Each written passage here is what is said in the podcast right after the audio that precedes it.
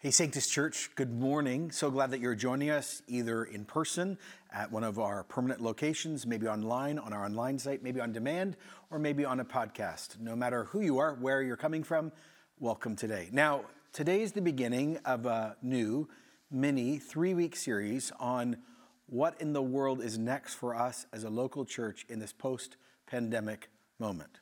So, if you belong or love or are assigned to and committed to Sanctus Church, this is for you.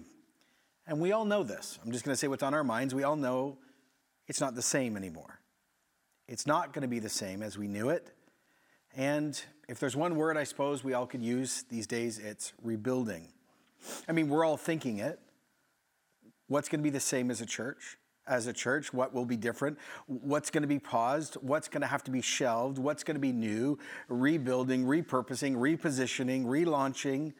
And our church is no different than every other local church around us and globally, trying to find our way in this brand new world. Now, don't forget, the mission of our church will never change at its core, no matter circumstance or season. Our God given vision will have a shelf life, and strategies that help us move towards mission and vision can change in any season. We've taught that here for years. Now, we're going to talk about more of that later in the series, but I just want to sort of sit back for a moment and talk about what's on our mind. So many of you have come to me personally or online or direct messaged me and said, John, just where, where's everyone gone? Well, many people that belong to Sanctus moved. They moved to other parts of Ontario, Canada, and actually the world. Many others have joined us in the last 12 uh, to 15 months because they moved. And you haven't met them because they're new to our community. Yes, some have left to other churches. Some, actually quite a few, are really struggling with church in general right now because so many leaders just keep falling. Many others of us are at home online. We haven't engaged in person yet, but we're fully committed and in. Just an example, two weeks ago, I was talking to Pastor Holly who oversees our online site, and there was over 600 people watching online between the 9 and 10:30 experience, uh, gathering with us, even though they were virtual. And that doesn't include kids, that doesn't include on demand later or, or the podcast. In other words, it's simple. The digital and personal reality is just now the new normal. Many others have chosen to come back in person, but it's in a semi regular way to one of our four physical locations. Now, despite all the stops and all the starts and all the shutdowns and all the lockdowns over the last 12 months, we were able to reopen five sites, launch youth and young adults again, and Alpha and Freedom Session and kids, the list goes on. There have been amazing stories. You've heard some of them where people have been watching online on YouTube or on demand and became Christians literally in their living room and showed up and got baptized. Youth worship has started for the first time in a very long time. Youth leadership teams are being formed, connect groups are being launched. The elders have been working hard during this whole pandemic to prepare for the next round of elders. There is good news. Yes, there even is glimpses of momentum. But things also are really, really hard and they're tough. We're thin on giving. I mean, we're doing okay, but not amazing. And we're really thin on our church community stepping up to volunteer in person and online. Oh, oh, don't get me wrong. Many, many of you are committed and cheering us on and giving, but your cheering on and your virtual presence, for example, or semi regular presence on a Sunday and giving, though very helpful, is not full engagement. And it is having huge negative effects. Week after week, digitally and in person, people are coming back to church for the first time, or they're coming literally to church for the first time, or coming in years, and we cannot serve them because we just don't have the volunteers and they leave. Uh, again, Pastor Holly was just telling me, I think it was last week, she had to shut down online prayer because we just couldn't get the volunteers to even pray with people. Before COVID, I think in our worship community, we had 90 plus volunteers. Now we have 40 plus just for five sites. Just talk to those who are faithfully setting up week in and week out at Pickering and Bowmanville. In other words, look, we as a church are in a real rock and hard place, a catch 22 situation. So, over the next few weeks, Sam and I are going to begin to clarify what church is going to look like as we come out of this post pandemic moment. Now, I also need to remind all of us that we still live either beside or in the largest city in our country. 6.3 million people live in the GTA. It's the most multicultural city on earth. 300 heart languages are spoken. And, like I've preached for years, if Toronto is reached with the gospel, the impact globally overnight would be unbelievable. You might not know this, but in the last, I think, five or six months, Toronto has just been named one of the top 10 most influential cities in the earth. Think about that. The harvest is bigger, grander, and if we reach what we believe God has even asked us to do, I think we'd be reaching 0.0015% of the GTA. That's our greater than you can ask or imagine moment. So, what do we do? Well, if there's a small time period in the scriptures that sort of feel like and outline and inform and probably define what the next ministry run for our church is going to look like, it's just that very small time period right after the Easter event. Some of you know this because you have church history that after Jesus' physical resurrection and his ascension to heaven, there were 40 days. And just after Jesus went into heaven, there's 10 days between Jesus' ascension and Pentecost when the church was born and the Holy Spirit pours out and the world changed. 50 days, just under two months.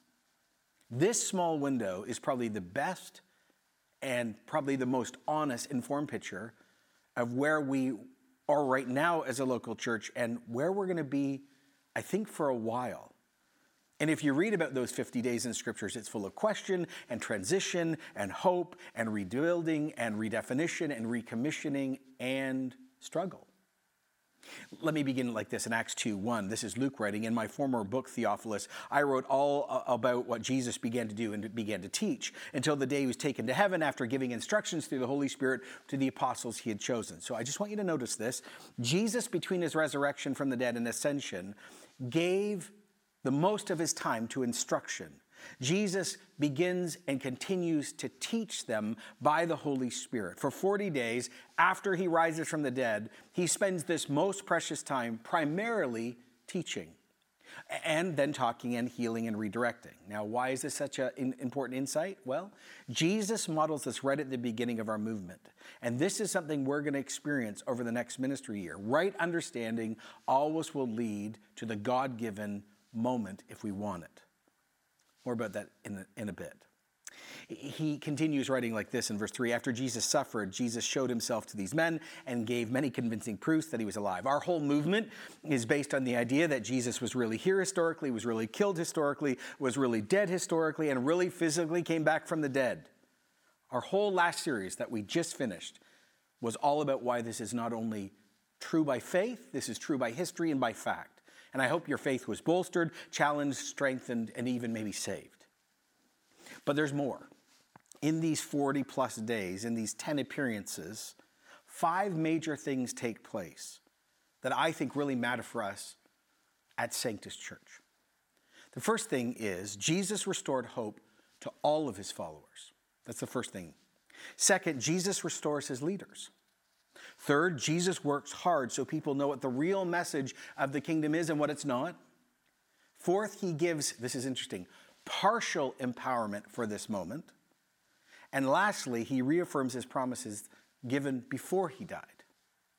Five critical things that did happen then, which I would say are happening to us now.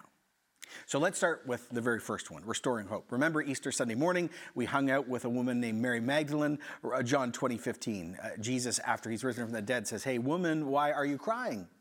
Who's it you're looking for? And thinking it was the gardener, Mary said, Sir, if you've carried him away, tell me where you've put him and I will get him. And Jesus said, Mary. And she turned around and yelled out, Teacher. She turns, remember we talked about this, and she knows it's Jesus. She runs to Jesus. She hugs Jesus. She bear hugs Jesus. And Jesus' response to her is not what we expect. He's not rude or unkind. He's not, he's not like, stop being so clingy. But he does say, Do not hold on to me, for I have not yet ascended to my Father. Go and said to my brothers and tell them, I am ascending to my Father and your Father, to my God and your God. See, Jesus' relationship with his followers is now going to have to change. Mary, the other women, the disciples, even his mom, all the first followers, this physical clinging is going to have to give way to faith. And notice what Jesus said stop holding on and go and tell. Deep grief for Mary Magdalene is replaced by genuine joy. And by the way, side note, you can't hug a ghost. Mary Magdalene went to the disciples with the news, I've seen the Lord, and she told them that he had said these things to her. Hope, uh, excitement, joy, all that was lost came back, but it was even better this time. Keep reading, verse 19. On the evening of the first day of the week, when the disciples were together with the doors locked for fear of the Jewish leaders, Jesus came and stood among them and said, Peace be with you. And after he said this, he showed them his hands and his side, and the disciples were overjoyed when they saw the Lord. Overjoyed, ecstatic, extremely happy, cannot stop smiling, cannot believe my eyes, better than the best gift I have ever gotten. Can't put this into words. So, just again, from Mary to the other women, to the ten apostles, to Thomas later, then to 500. Joy, joy, joy. He gives joy, he encounters his whole community. That's the first moment. There's more. Jesus, of course, knows what is coming. He knows uh, there is so much more to take place. So he doesn't just restore hope across the community, he also spends significant times with the leaders he is appointing to restore them, empower them, and also recommission them. Peter is probably the most obvious out of all the stories during the first 40 days. Joel preached on this, I believe, last week. Jesus sits with Peter, his friend, the one that had betrayed him, the one that had cussed him off, the one that had denied him, the one who did everything he promised he would not do. And now Jesus is alive. And Jesus is recommissioning Peter to become the greater leader than he even was before. And he says one time, Do you love me? And says again, Do you love me? And then in John 21 17, a third time, he says to Peter, Simon, son of John, do you love me? And Peter was hurt because Jesus asked a third time, Do you love me? He said, Lord, you know all things. You know I love you. Jesus said, Feed my sheep. There's the recommissioning. But can you hear the hurt? Why do you keep asking? I do love you. I know, Peter, I know you do. But you need to know that I love you and that you love me. Why? Because this is the foundation that will help you be faithful to my will. Think about this. If you do not know the full, overwhelming love of God, and you actually know or don't know you love him back, you'll never fully obey him. You'll never call on him. You'll never follow him to where he actually wants to take you. I don't know if you've thought about this, but Peter uh, denies Jesus three times. Peter, his, his do you love me has been tested and found wanting three times. And what a great amazing thing that uh, a mentor of mine, Daryl Johnson, pointed out all of Peter's denials in the trials take place before a fire, a little coal fire. And now Peter's again in front of a small coal fire. I think Jesus intentionally used this to restore him. Uh, three denials, three confessions, and then three commissionings. Oh, the love of Jesus for Peter and us. See, only when we come to see what Jesus has not only done for us on the cross and what he's done in the resurrection, but what he continues to do in our walk will we be willing to do anything he asks. Only when Jesus comes close and makes us look upon the things we want to avoid or run from or pretend are not there. Because when he does this, when Jesus speaks, he cleans, he applies power, and life change takes place. Very truly, I tell you, Peter, when you were younger, you dressed yourself and went where you wanted, but when you are old, you'll stretch out your hands and someone else will dress you and lead you where you do not want to go. When you were young, you were independent, you had your own way, but there's a future time coming that you'll be old and sick. Someone else is going to lead you, and actually, you're going to get crucified. Peter, you're going to die so other people know about me. Just like I died for you, you're going to die for me. Jesus said this to indicate the kind of death by which Peter would glorify God. And then he said to Peter, Follow me. Peter is restored to Jesus and ministry. Peter's been forgiven. Peter's been given a new lease on life. He's been told he'll do a profound ministry and he'll die for Jesus. I don't know, if, again, if you've thought about this, the only difference between Peter and Judas is repentance.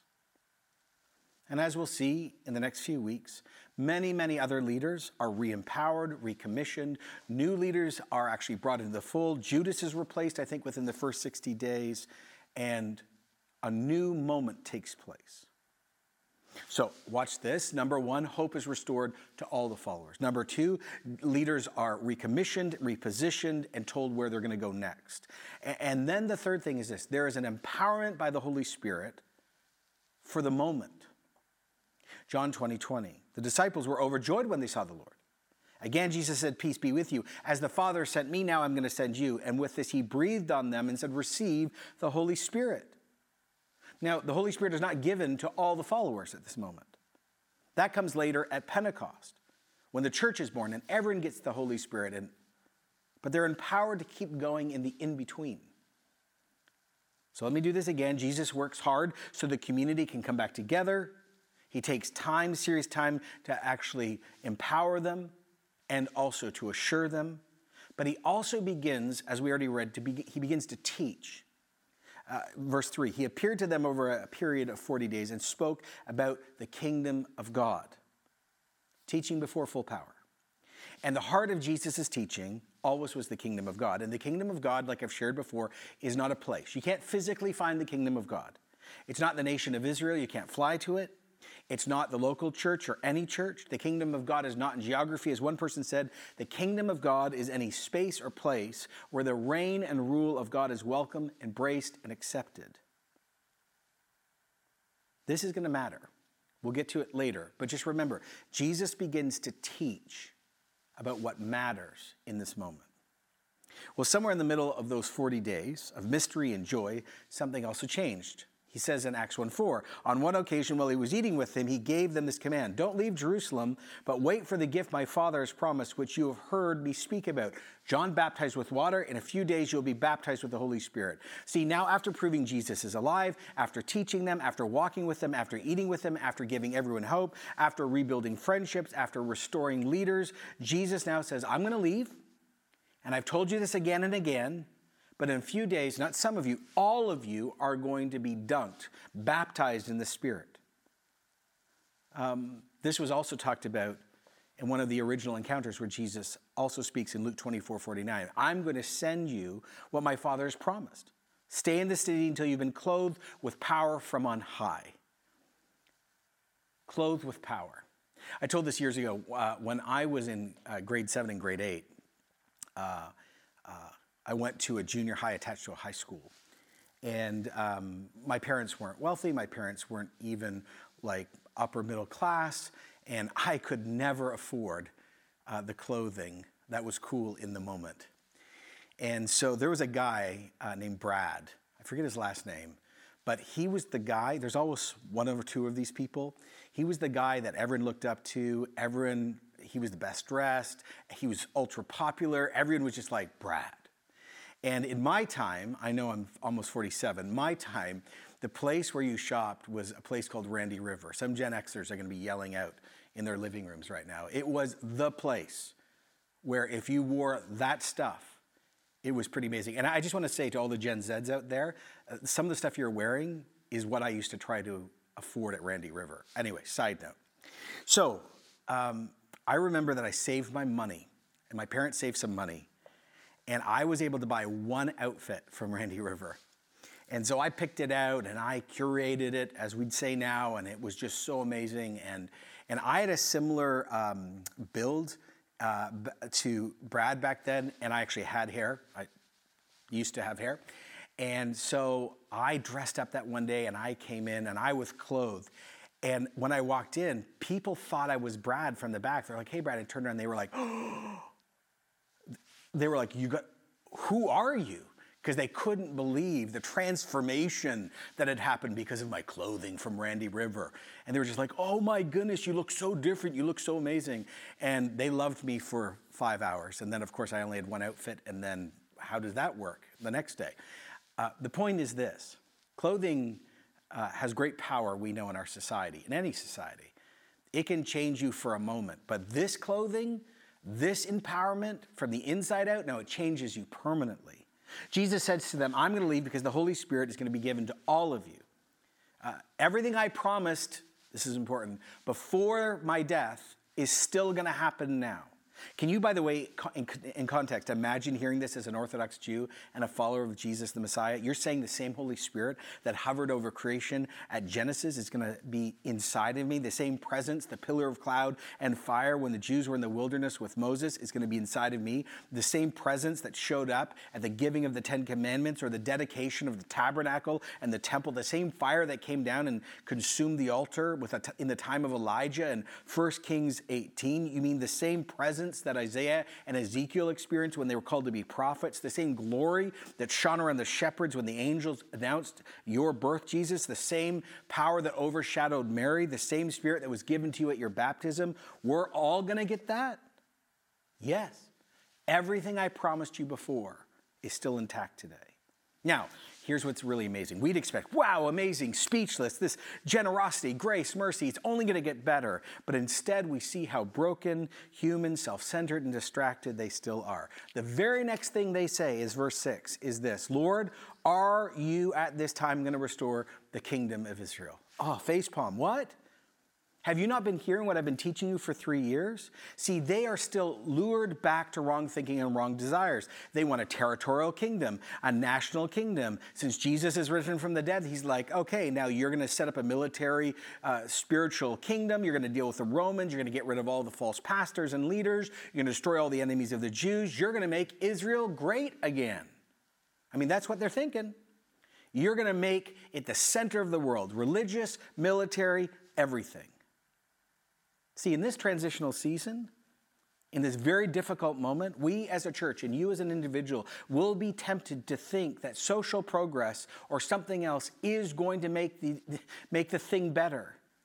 But it's not. Like I've shared so many times before, Canada is really post Christian now.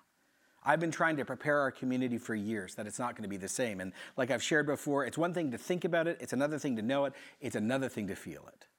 We are quickly being moved from the center to the margin of society.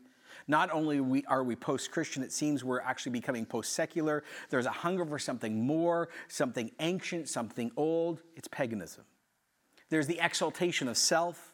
We now teach and believe that what I feel is the truth. We're the authority on our own stories. God and God's word is not the authority. My truth, my feelings, my facts, my story, my pain, my trauma, my history, my, my, my. See, you know as a culture, we have crossed a threshold when a Roman Catholic priest and a pro choice feminist professor and an atheistic evolutionary biologist are all now considered dangerous and hateful in our society because they believe in some absolutes around gender. Who could have ever imagined? And not only that, as one wrote, religious liberty is increasingly be viewed with suspicion. It's viewed in our culture as a ploy for special privileges for some or a way to deprive rights of others. Even though democracy was based on religious freedom, now it's viewed with suspicion. More and more Christians just want to practice their faith in our country without being demonized to a fail this new fundamentalism of progressivism. In Quebec, they tried banning, I don't know if you remember, religious symbols from workplaces a few years ago. We as a church, with all the other churches in our country, along with Muslims and Jews, were totally shocked when the federal government said to us, well, you can't get summer grant money unless you have a pro-choice worldview, and you must, you must do this attestation. We were blindsided. And see, again, as I'm saying this, some of you are like, that's right, let's tweet, let's protest, let's, let's take a stand, Pastor, let's take to the tree, streets, let's go to the courts. But see, this whole idea that we're going to place all our eggs in the basket of religious freedom and liberty is not the answer. I mean, let me just again do this, even if you don't want to. As Christians, we're never promised religious freedom in the Bible. Just because we had something good doesn't mean we get to keep it. And let me bring this closer to home. Biblically engaged churches must reject and renounce what we see in other churches that are giving into a different idol that feels nice but is not God, and it is the idea of Christian nationalism. Let me read a quote from an American author, but it still applies up here. Christianity, writes, is a religion. It's a set of beliefs about ultimate things. Most importantly, life, death, and the resurrection of Jesus. It's drawn from the Bible, the Nicene Creed, and the Apostles' Creed. Christian nationalism is a political ideology about the American or another identity. It, it idealizes, it uh, idealizes and it advocates a fusion of Christianity with civic life. That's a great way of understanding. Christian nationalism believes that the American nation, as an example, is defined by Christianity, and the government should take steps uh, to keep it that way, to sustain and maintain our Christian heritage. It's not an observation about American history, it's a prescription of what we should do in the future. We should sustain and our, our, continue our identity as a Christian nation. That's Christian nationalism. But here's the problem with that. And I know it's American, but it's really up here too. There's no such thing. Christians are people that accept Jesus Christ as Savior and Lord. We belong to the kingdom of God. We're called to be amazing citizens. Yes. Influence the law? Yes. Uh, uh, uh, fight for liberty? Of course. But when you declare a nation Christian, you water down the gospel, you remove the call for real conversion. See, the disciples wanted a political religious kingdom. The Pharisees wanted the same thing. But what did Jesus say in Luke 17 20? The king, coming of the kingdom of God is not something that can be observed. Nor will people say, here it is or there it is, because the kingdom of God is within you. So, again, perfect storm, massive church shutdowns, the world with all of its faiths in the Greater Toronto Area, religious liberty for Christians and others under attack in a progressive way in the West in some form. And at the same time, many Christians are trying to recover something that's not actually fully from God in the first place as the answer to the problems we're facing. And we're still coming out of a pandemic. I know Russia invaded Ukraine and we were like, nuclear war, really? And then we're still trying to understand the role of the government in our lives. And then there's all the violence we're watching. See, the temptation is Jesus, when are you going to restore the kingdom and make things in our image so we feel in control and we feel safe? It's not time. It's not, it's not for you to know the times or the dates the Father sent by his own authority. Oh, but you will receive power when the Holy Spirit lightens on you, and you'll be my witnesses in Jerusalem and Judea and Samaria and the ends of the earth. Oh, not by voting and not by violence and not by making one group look like another, not by manipulation or forced coercion, but by the Spirit. Self sufficiency and self confidence is death in our movement. You can never be sent to overcome all the nonstop and ever growing complex barriers we're facing on our own power. Jesus says, I'm not sending you out in your own power, not in your own ability, but with the fruit of the Spirit and the power of the Spirit and the gifts of the Spirit on, on God's mission. You're just joining Him. Oh, and after this, he, he said these things. He was taken up before their eyes, and a cloud hid him from their sight. Okay, what are we to expect this summer? What are we to expect as a local church this coming year? And beyond, probably, at Sanctus? Well, over the next two weeks, we're going to talk about the on, ground, on the ground implications of our current reality ministries and budgets and staffing and multi site, all of it. But what can we expect here? Well, number one, Jesus will continue to restore hope to those that are left in this church and also those in the church. Just like Mary and just like Thomas and John and Peter and then the 500, he will continue to meet. And if you remember the last series, Jesus met in groups and Jesus met very personally with people. Jesus is going to restore hope across this church. Your job, if you want to say it that, or my job, or my posture and your posture, is to remain open and expectant. In other words, to actually say, Yes, I actually believe you are going to restore my hope. The joy of my salvation is the old way of saying it. I think he's going to do that in this moment. I think genuinely Jesus, the risen Christ, is going to continue to reestablish and rebuild hope. Second, across our church, across the churches in the GTA, and across the church in Canada, myself and many others have been in, in these conversations. Jesus has already begun to sit with leaders, to speak to leaders, to restore leaders, to recommission leaders, and in many cases, reassign leaders as he's preparing this church and the Canadian church for this next season we never expected. So, hope, restoration, the recommissioning, and also the reestablishing or repurposing of leaders across this church, that's going to take place. Third, by God's word and by Jesus' spirit, we're going to be invited into truly understand the real Christian gospel and worldview. If there is ever a time to truly understand what the Christian faith is and what it's not, and what it's never going to be and what it will always be, now is the time. Jesus spent so much time in those 40 days teaching, not musings, not thoughts, instructing and commanding, actually, and enforcing and encouraging. That's why our major series next year will be out of Romans. Uh, because if there's one book in the Bible that truly sort of is the book within the book that outlines all the core things, it's this. So, Jesus restoring hope personally, individually, and in groups and in connect groups and cross worship gatherings, yes. And at the same time, the recommissioning, repurposing, encountering with leaders, and probably the raising up, of course, of many new leaders. The teaching, the strengthening of what a biblical worldview is.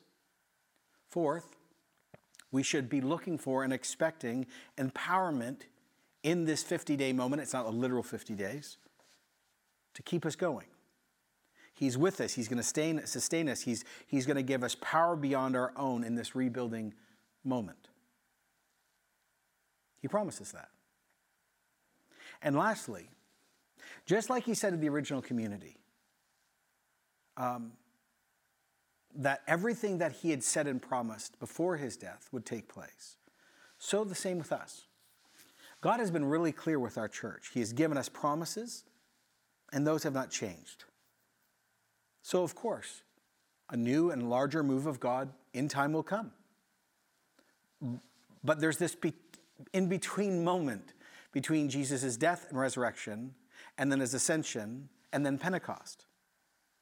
And so we should have great expectation that if we, of course, are willing to follow him, all the things he's promised will take place.